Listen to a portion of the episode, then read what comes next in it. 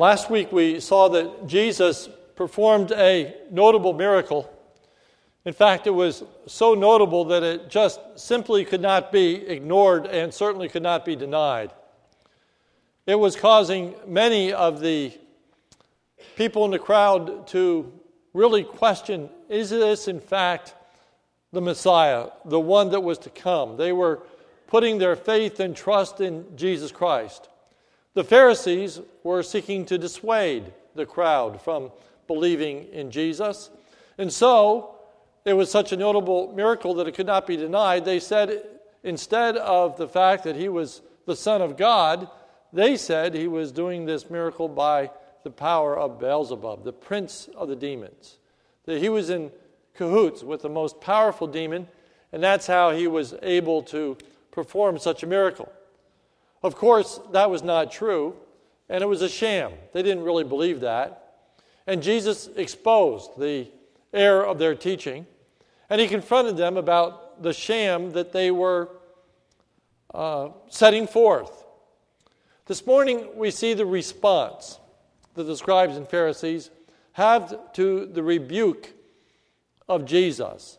If you notice Matthew 12 38, then in response to what Jesus had just said, some of the scribes and Pharisees answered him, saying, Teacher, we wish to see a sign from you. Now they treat him with respect in calling him teacher, and they are presenting themselves as wanting to be instructed. We want to learn from you. If only you would just simply do one thing from us. Just give us a sign that you're really from God. This, after the miracle he just performed, this, after he's just uh, exposing their evilness and their uh, sham of failing to believe in him, and they're back at it once again, saying, If you just give us a sign. So Jesus' response is given to us in verse 39.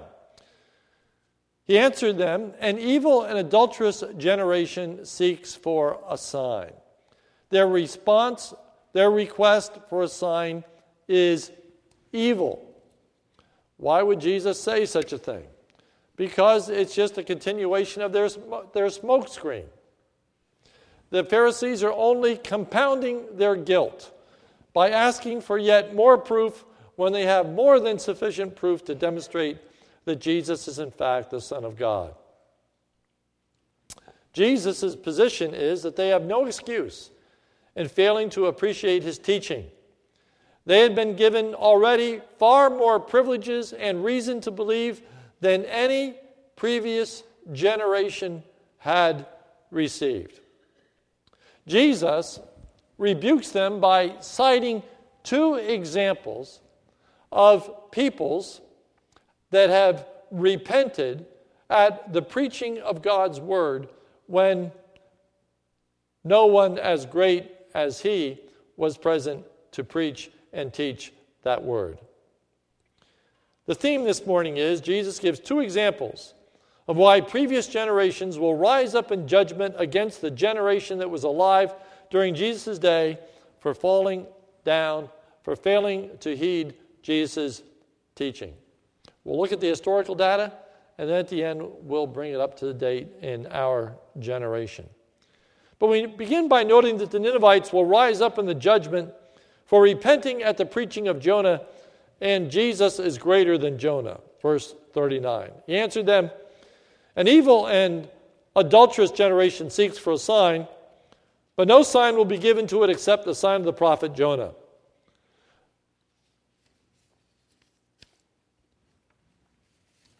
And then verse 41 The men of Nineveh will rise up in the judgment with this generation and condemn it, for they repented at the preaching of Jonah, and behold, something greater than Jonah is here. In Jonah, uh, excuse me, in Matthew chapter 12, verse 40, it says this Just as Jonah was three days and three nights in the belly of the great fish, so will the Son of Man be three days and three nights in the heart of the earth. He says that, is, that it is a sign to them. So, in what sense is Jonah's being in the belly of a fish for three days and three nights to be compared to Jesus' being three days and three nights in the heart of the earth? Two levels. At the surface level, it is a demonstration that Jonah was indeed a prophet of God. God miraculously spared the life of Jonah. Jonah is cast overboard, falls into the sea, and a great fish comes and swallows Jonah. And he's kept alive for three days and then spit out on the earth, vindicating Jonah as a prophet of God. Jesus is going to be vindicated as a prophet of God by being dead for three days and rising from the dead, and as such, vindicating that he indeed is a spokesman for God. But I say to you, there's more to it than that. And as Jesus stands before them, we are to see that Jesus is greater than Jonah in mercy, compassion, and grace. The reason that Jonah is in the belly of the fish is out of a rebellious spirit in the heart and mind of Jonah. Jonah is told to go to Nineveh and preach to them a message of repentance. He doesn't want to see them repent. He doesn't want to see them spared. He wants to see them destroyed. He hates the Ninevites. He hates what they have done, and he doesn't want them to experience the mercy of God. He refuses to take to them the message of God. Instead, he goes in the opposite direction.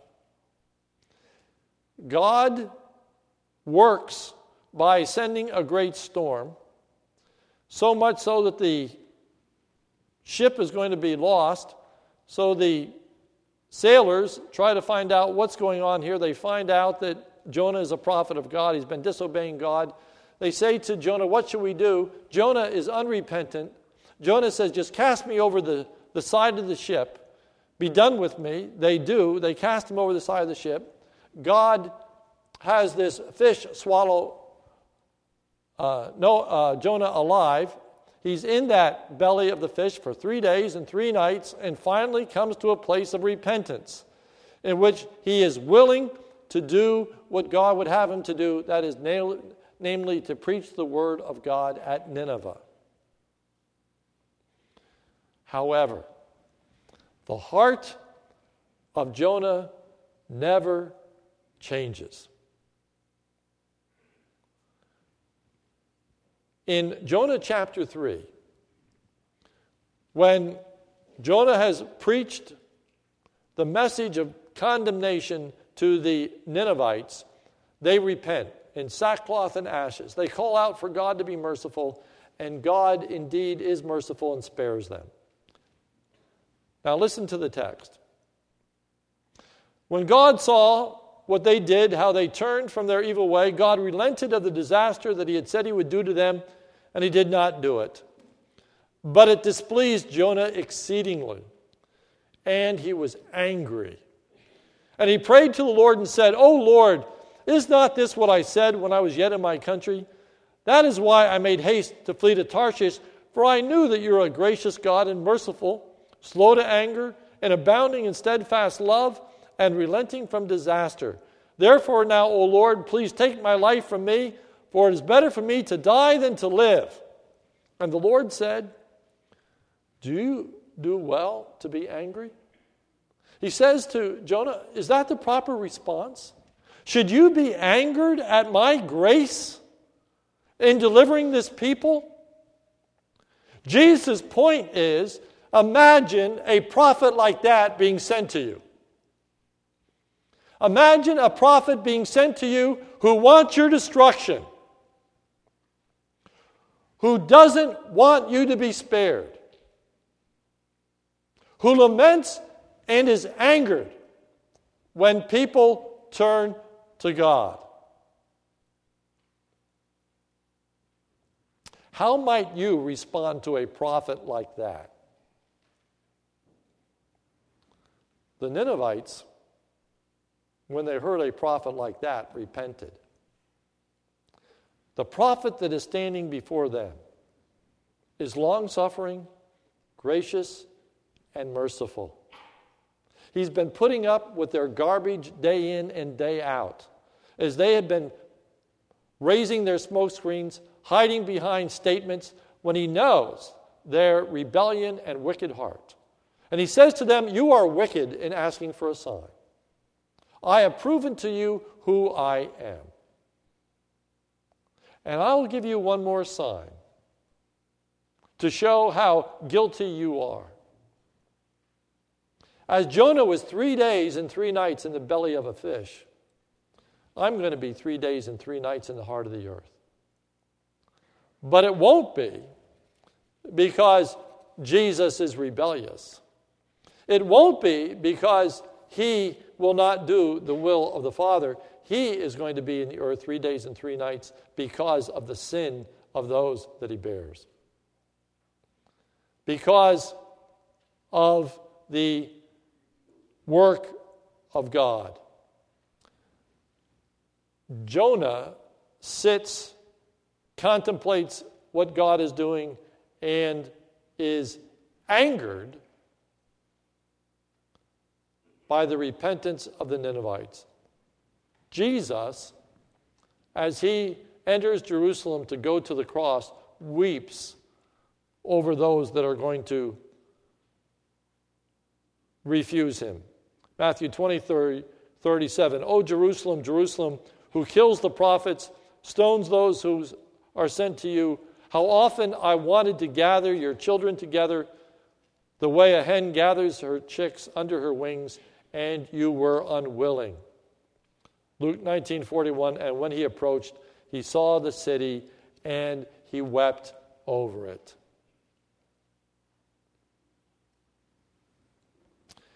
He says to these Pharisees who stand before him, The people of Nineveh are going to rise up in judgment against you. You say, If only you would give us some proof as to who you are. Oh, we would welcome your teaching. Jesus said, They listened to the teaching of Jonah. And a greater than Jonah is here. And then he cites a second example that of the queen of, of the south or the queen of Sheba. The queen of the south will rise up in the judgment because she sought the wisdom of Solomon, and greater than a Solomon is here. The woman of the south, the queen, was of great prominence.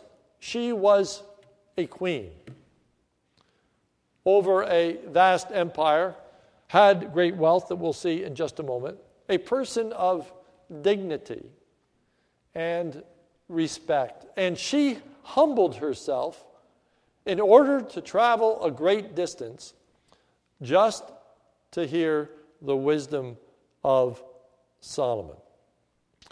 The uh, biblical text for this is 1 Kings chapter 10. I'm going to read it. If you want to turn there, you're welcome to. If not, just listen. 1 Kings chapter 10, reading verse 1. Now, when the queen of Sheba heard of the fame of Solomon concerning the name of the Lord, she came to test him with hard questions. Sound familiar? These Pharisees had come testing Jesus with hard questions. She came to Jerusalem with a very great retinue, with camels bearing spices and very much gold and precious stones. And when she came to Solomon, she told him all that was on her mind. And Solomon answered all her questions. There was nothing hidden from the king that he could not explain to her. And when the queen of Sheba had seen all the wisdom of Solomon, she stood back. She looked. The house that he had built, the food of his table, the seating of his officials, and the attendance of his servants, their clothing, his cupbearers, and his burnt offerings that he offered at the house of the Lord, there was no more breath in her. And she said to the king, The report was true that I heard in my own land of your words and of your wisdom. But I did not believe the reports until I came and my own eyes had seen it. And behold, the half was not told me. Your wisdom and your prosperity surpasses the report that I heard. This queen of the south had heard of the fame and the wisdom of Solomon. She finds it hard to believe that the things that she heard about Solomon could be true, but she went to find out. And she asked him hard and difficult questions. And he answered every one of them. And then she just took note of his accomplishments, of what he had done.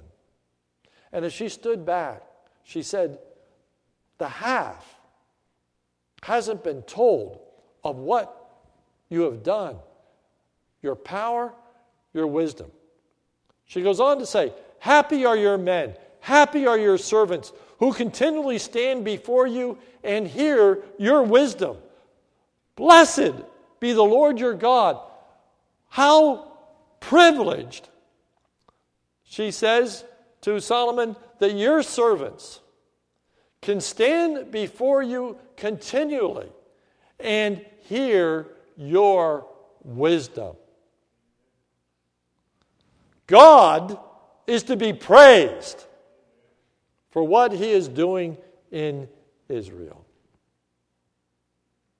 Here are these scribes and Pharisees who have come asking hard questions of Jesus, who answered everyone, exposed their motives, did great and mighty miracles that were totally unexplainable, displayed his power, and rather than saying, Blessed be God who has given his Son to the nation of Israel to teach us his word, have the audacity to say, Teacher, just give us a sign, and we will believe. Jesus says the queen of the south is going to rise up in the judgment. She's going to rise up and she's going to condemn you. Because greater than a Solomon is here. If she could see God at work in Solomon, how much more should you see God at work in me? They gave lip service to wanting to hear the message of God, but in actuality, they did not. So, where does that leave us today? What about the generation that we are living in? Jesus is no longer with us. He isn't in this pulpit. There is no place on the face of the earth that we can travel to, no matter how far, and hear his voice. But can we actually receive his teaching and hear his word? I submit to you we can. And we have His Word, we have His message, we have the Bible. And I submit to you that there are many around this world, and especially in America, who Other generations are going to rise up in judgment against because they sought the Word of God when the opportunities were bleak in compared to the opportunities that we have today and fail to seek God's Word as they did.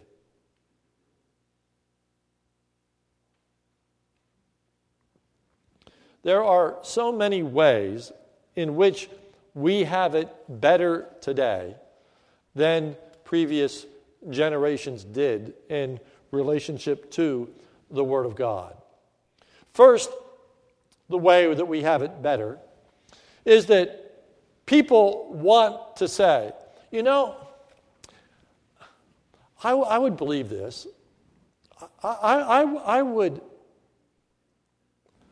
I, would, I would read this. I would devote myself to it if there was just some way that I could know that this was truth. If there was just some way that I knew that the Bible really was the Word of God. If God would just give me a sign. Sound familiar? If God would just give me a sign that the Bible is true, I believe it. We have more proof today in our generation than any generation that went before us of the validity of the Word of God. More proof than any generation that went before us. That proof comes in two dramatic forms. The first form that that proof comes to us is in archaeological attestations that the Word of God is true. Here's just one of the many resources Archaeological Study Bible. The Archaeological Study Bible.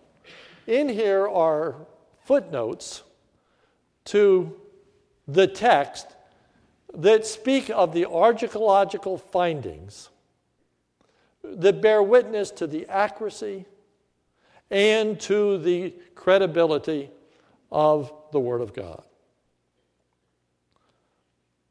The most significant find has come to us in our generations in the 1940s in the finding of the Dead Sea Scrolls. Past generations had to deal with what was known as the JEDP theory. It was really, really popular in the, in the 1800s and early 1900s. It was a way of asserting how the Bible was put together, and it really was given to undermine the whole aspect of prophecy. How could the Bible be so accurate about future events? So they postulated, well, they were written afterwards. And the theory went that the Bible was really composed by people that spoke of Jehovah, just the J, so the Jehovah portions of the Word of God. And there's the, then the Elohim portions of the Word of God. And then there was the Deuteronomist portion, the law portions. And then there's the prophet portions. And these things would be intertwined. And peoples at different ages and different generations, different time periods, would rewrite things back into the Bible so that the Bible that we have today doesn't look anything like the Bible that was first written, but it was changed dramatically. And one of the texts of the scripture that were most radically debated was Isaiah. God, in His mercy and God, in His grace, allowed for the finding of the Masoretic text, the Hebrew text, a text that was much, much, much, much, much older than anything we ever previously had. And there were excerpts from Isaiah that read identical to the way it reads today. In the 1800s, they didn't have that to refute the accuracy and the authority of the scriptures. They didn't have the findings of the books in the Babylonian Empire that we have today. They didn't have all of the proof that we have today. If any generation ought to believe in the authority of the Scripture, it is our generation. We know its value, we know its worth. And then, as we think of the extent that the Queen of Sheba went to, the, the way that she traveled to hear the wisdom of Solomon, the access to the Word of God in our generation is far superior than the access that any generation had before us.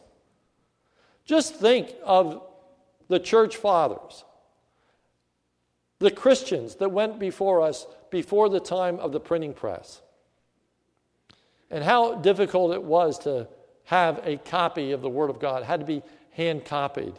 And then finally, with Gutenberg comes the printing press. But now the Bible was very expensive. Still, few people had the Word of God.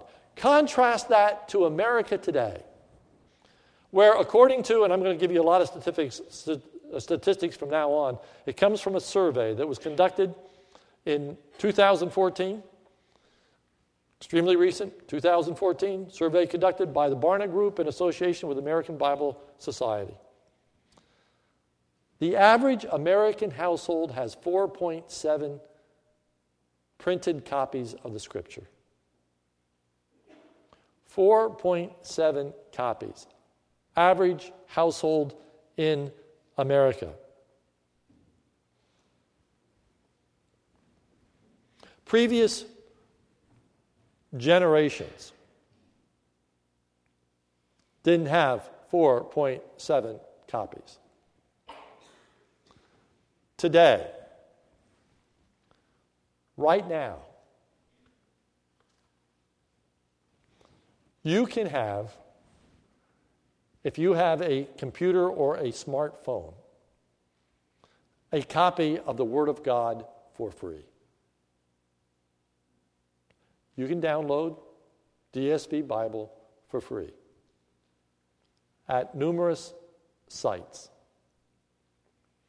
Not only can you download the ESV for free, but on a device this size, my cell phone, I have nine translations plus the Hebrew Old Testament and Greek New Testament on my phone. that is with me all the time. No generation before us had this. We do. We do. We can carry it wherever we go. Years ago, uh, I carried a pocket Bible. In fact, I just looked, I, got, I have six of them. Uh, pocket Bibles uh, my eyesight is not good enough to read most of them anymore because they're pretty small. And uh, so I went from carrying a pocket Bible to eventually carrying a pocket New Testament. Had that opportunity. But now I don't need to. Now I can read it on here and I can adjust just the font. And even though it's small, I can have the font this big if I need to, and I can read it. That's the day and age in which we live. Previous generations were told this Deuteronomy chapter 6. These words that I command you today shall be on your heart, and you shall teach them diligently to your children. You shall talk of them when you sit in your house, when you walk by the way, and when you lie down, and when you rise. You shall bind them as a sign on your hand, and they shall be as frontlets before your eyes. In order to remind the children of Israel of the importance of the Word of God, God said, Take a small portion of it and put it on your hand. Wear it to remind you of the significance, the importance. And so what they did was, what was most popular was the Shema. The passage, that's Hebrew for hear. Shema Israel. Hear, O Israel, the Lord our God is one. They'd write that so minusculely to be able to fit it on their hand. They couldn't read it, it just served as a reminder. You know what's probably going to happen in our generation? We're probably going to have a smartwatch real soon in which we can have the whole Bible on our wrist. Do you realize that? What God said to do in symbol, we're able to do in actuality. Have the entire Bible on our wrist. No generation previous to that, us, has had that.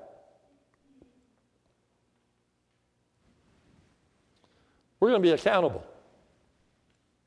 There are some amazing examples of commitment to the Word of God by previous generations. We can speak of William Tyndale and those who translated the Scriptures. But this morning, I want us to focus upon one individual. And I have a reason. I've been encouraging you to read the Bible through in a year. Read the Bible through in a year. That may seem like a big task. It shouldn't. And I'll tell you why it shouldn't in just a moment. But before I get there, I'd like to talk to you about Alexander Cruden. I don't know if you know that name or not, but Alexander Cruden was born in 1699. He died in 1770. Cruden was a layman. Wasn't a preacher, wasn't a clergyman. He was a layman. But he's famous for a project. He's famous for a work entitled Cruden's Complete Concordance. A concordance is a book that provides an alphabetized list of the words found in the Bible, followed by the biblical references for the verses in which that particular word is found. So, take the word man, for example. You'd look up, find the word man, and then listed behind it would be the references, all the places in the scripture where the word man is to be found. Alexander Cruden thought, what a wonderful help it would be if they had the King James Bible, if there were a concordance, if there would be a way to find where certain things were found in the Bible. So Alexander Cruden decided that he was going to make a concordance. He was going to list the words of Scripture and the places where they are found. So, how did he go about that? He was a bookseller by trade, and he had a tiny bookstore. And he decided to rise up early and to stay up late and work on his concordance and any time that was available to him between customers, he would work on his concordance. Every day, he got up at 7 o'clock in the morning and worked on his concordance until 1 o'clock the next morning. He went to bed for six hours and then started again. 18 hours a day he spent on working on his concordance. Now remember, he's got to do this by hand. Remember, he doesn't have a word processor, he's writing it out. Remember, he doesn't have a digitalized copy. he is working from a hand, well, he's written from a, a printed manuscript, okay? Remember, it's before the time of electricity. So many of these hours, it's dark outside. That means he's got to be working by a candle light or a lamp, but not the kind of light that we have to work with today. He has to work in that kind of environment and the Word of God. He completed his concordance in less than a year.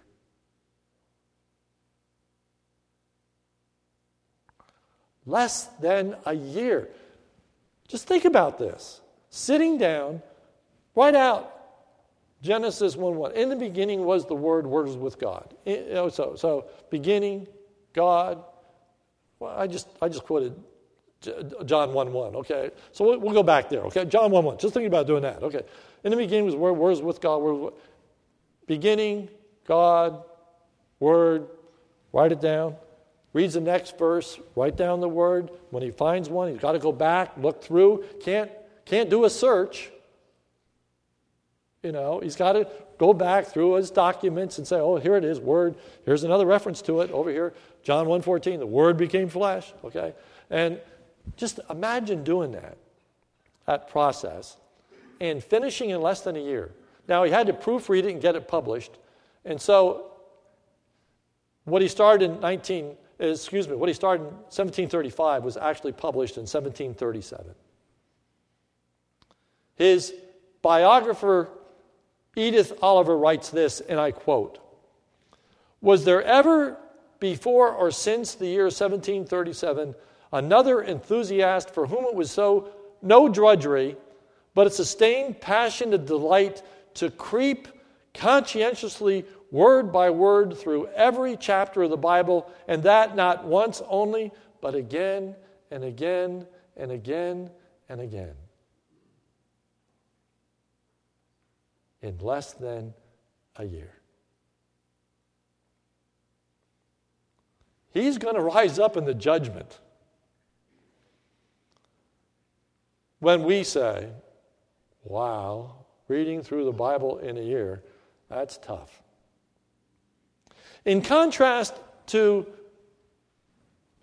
that generation, think about our generation. Now, let me talk to you about America as a whole.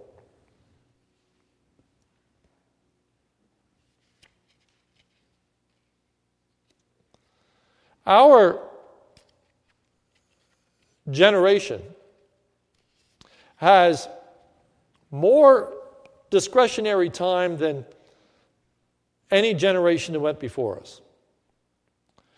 But uh, among those who say that their Bible reading decreased in the last year, the number one reason, this is again from that survey, was busyness. 40% report they were too busy with life's responsibilities, job, family, etc., to read the Word of God. They were too busy. Think about the discretionary time we have. Think about how long things took years ago to prepare a meal. You had to butcher the animal, you had to prepare it, you had to cook it. There was no, nothing that was condensed in a can. You can just go out and buy, et cetera, et cetera, et cetera. Think about getting anywhere. If you wanted to travel, you, you just didn't go out and turn the key over in the car. You had to hook up a horse and wagon. You had to get into a buggy. You couldn't travel at 60 miles an hour. You had to travel at six miles an hour, you know, behind this horse and all those things. We have more discretionary time than any generation before us. Think about having to heat your house. You know, you had to go out and you had to chop the wood and do all those things. We don't have those issues today. We are busy, to be sure, but it's discretionary. We can choose what we're doing, we can choose how we spend our time. So it's a matter of priority. It's a matter of priority. Now, listen to this disconnect. Listen to this disconnect. According to this survey, now this is surveys done by this survey includes all Americans, not just Christians and not just people who profess faith in the Lord Jesus Christ. According to the general American public, 75% say that America is in moral decline. 75% of Americans say America is in moral decline. One third of Americans say that the largest contributing factor to the moral decline is the lack of prominence of the Word of God in the society. Now, think about that one.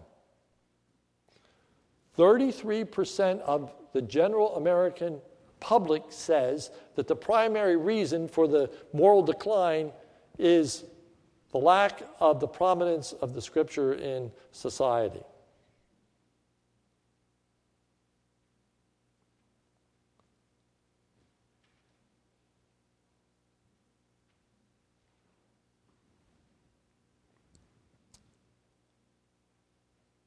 Here's one that really blows me away 56%.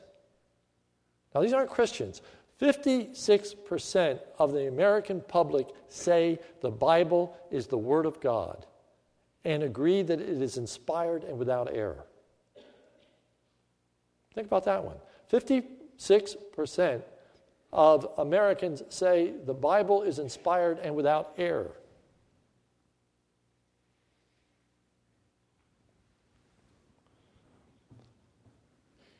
only 57% ever read the Bible, and the majority of the 57%, so now we're down to 26%, the majority of those that read the Bible read it four times a year or less. Four times a year or less. The majority of those that say they read it, which is only 57%. They say the nation's in moral decline. They say that the reason is the lack of prominence of the Word of God. They say the Bible is the Word of God, but they don't read it. Where is the disconnect? Why does that happen? Well, we could see that in society, but I, I just really want to drive it home for us today. They're sitting in the, in the pews. Where does the disconnect come in saying we believe the Bible to be the inspired, infallible Word of God without error. I don't think there's anybody in this room that wouldn't affirm that. Then why don't we give it more attention? If we really believe that. I found this to be very helpful. The uh, president of the American Bible Society, Douglas Birdsall, made this comparison. And I quote, quote, I see the problem as analogous to obesity in America. We have an awful lot of people who realize they're overweight, but they don't follow a diet, he said, quote unquote. The disconnect of saying, yeah, I know it's bad for me to be overweight, and I know it's bad that, that uh, I'm carrying these extra pounds, but I'm not going to do anything about it. He says, well, that's kind of the way it is with reading the Bible. There is this recognition, yeah, I should, and it would be good for me, and perhaps even be bad for me that I don't, but I don't read it like I should. So, what's the solution? And this morning, my goal is not to set forth guilt, but to really try to be helpful. Two things are needed. First, a re-evaluation of priorities. A re-evaluation of priorities. Ephesians 5 says, making the most of your time because the days are evil. The world's priorities aren't going to include the scriptures. And it's really easy for the world's priorities to rub off on us. So we have to make a conscious effort to say reading the scriptures is going to be a priority.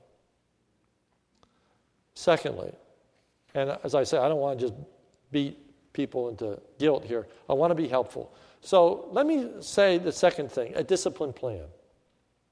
A discipline plan.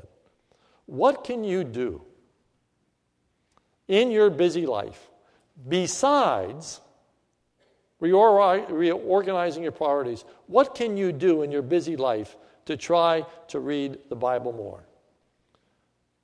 First thing you can do is listen to the Bible. You don't have to read it, you can have somebody read it to you. You can have tapes, CDs, podcasts, you name it. Whatever the listening device you have, you can get the Bible on tape. An audio version of the scripture takes 76 hours to read. So, in 76 hours, you can listen to the whole Bible being read. For some, that's great.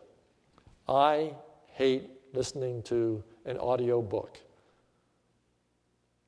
I can't concentrate listening to an audio book, let alone the scriptures. So I've tried, I've tried, I've tried to think, well, I, have I've gotten books that I wanted to know what was in them, but I didn't want to take the time to read them. And so I got them on tape and and said, you know, I'm, I'm going to listen to them. My mind would wander. It just wasn't effective for me. But maybe it's effective for you. That's something you can do. You can have it read to you. Another thing that you can do, I really would encourage you if you've got a smartphone. How many people have a smartphone? Would you raise your hand? Okay, it's the, it's the majority of the congregation. I hope you have a copy of the scripture on your phone. Okay? Free copy of the ESV at Olive Tree. Download Olive Tree and download that for nothing. You can download Kindle for nothing, get a free copy of ESV on your Kindle uh, for your phone, Kindle for your computer, ESV, you can get it for nothing. Okay? Just think about the time that you're standing around waiting, waiting. You don't have to read it all at one time. If you would take five minutes, four times a day, you would read through the Bible in a year. Five minutes, four times a day, would get you through the Bible in a year. Five minutes. Think of how many five minutes you have in a day that is absolutely wasted by waiting. Sitting in a doctor's office, whip out your phone and read a chapter of the Word of God. You're sitting, you're picking up your kids from a sporting event or an activity, and you're sitting in your car waiting. Read the Bible. If you're like me, my day off, a lot of times we do our shopping, grocery shopping, so on. I don't help my wife. I'm sorry. I sit in the car. I'm waiting. But I'm usually reading while I'm sitting there. No extra time, no time set aside, just using what would normally be wasted time. If you don't have one of these, you can carry a pocket Bible. You can do the same thing. Use the most of your time.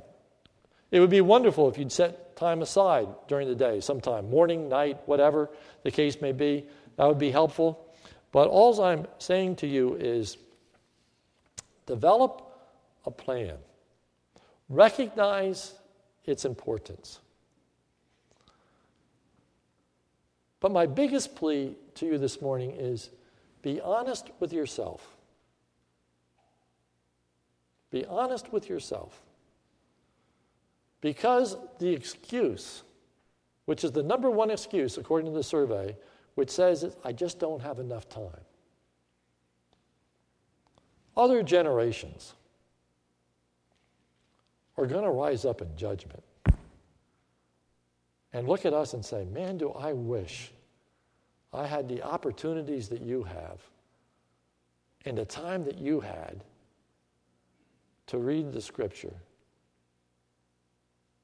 when they gave themselves relentlessly hours in the Word of God. And I won't even go on with all the helps and the study tools that we have to readily understand it that they didn't possess. And a concordance that you had to stop and look things up. And now you can do digital searches in that thing. And, you know, I, I don't, it's just mind boggling to me. I, I have a Bible program on here with 1,700 books in it on my phone. What we have today is absolutely amazing. Let's give ourselves to the Word of God. And be careful with the excuses that we make. Are they going to really hold water? Back to the scribes and the Pharisees. The Ninevites are going to stand up in judgment against them because greater than Jonah was there. Queen of Sheba is going to rise up because greater than a Solomon was there. Previous generations are going to rise up because, man, we didn't have the opportunities that you have. We have a greater thing today in the access and availability of the Word of God. Let's pray. Our Father, bless us. Help us to commit ourselves to reading and studying the Word of God. Help us to make good use of our time, redeeming the time, knowing that the days in which we live are evil, that the people around us don't have those kind of priorities. May it not rub off on us. May we guard our priorities and make good use of our time. We pray in Jesus' name. Amen.